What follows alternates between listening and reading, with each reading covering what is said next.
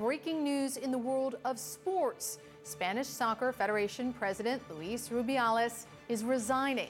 Follows weeks of fierce criticism for the unwanted kiss he gave to a star player during the Women's World Cup celebration.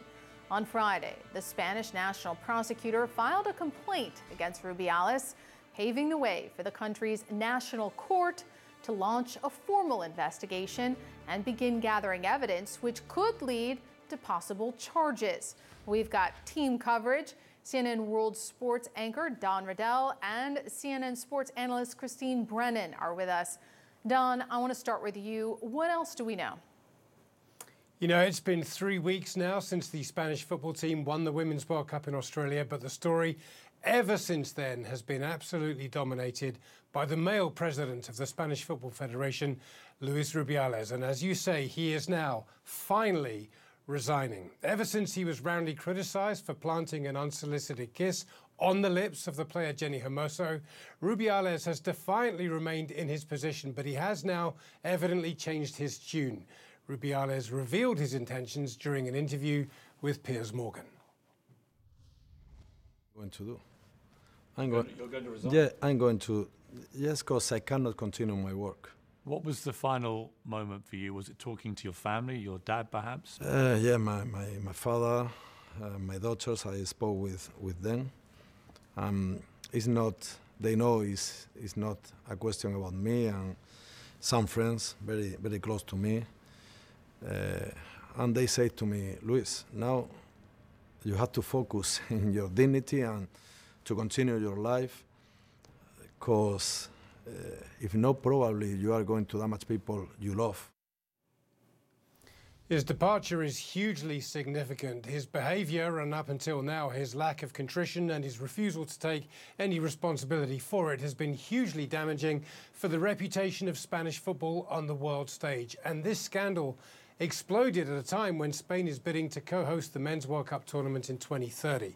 In the wake of the kiss, Spain's players refused to play again for the national team until Rubiales quit or was fired. Since then, the head coach, Jorge Vilda, has been sacked, and now Rubiales has finally stepped down. Will this all be enough to get the players back? We will soon find out. And Christine, it, took a little while for this to happen. Uh, what is your reaction to this news?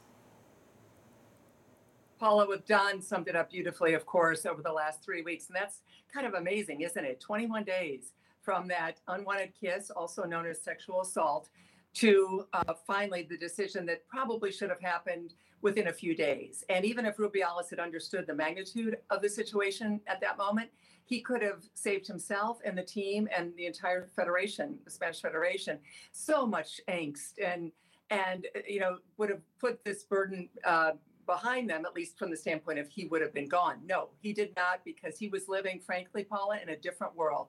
He was living in a world where men could get away with this kind of stuff.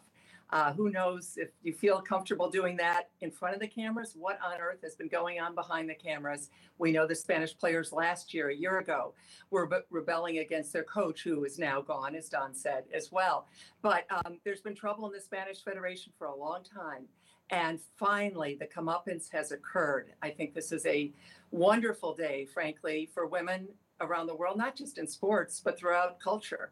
And women are being listened to, and the world is reacting. And if FIFA and the, the misogynistic, sexist world of soccer is reacting this way, even though it's only three weeks, that's also pretty quick in some ways.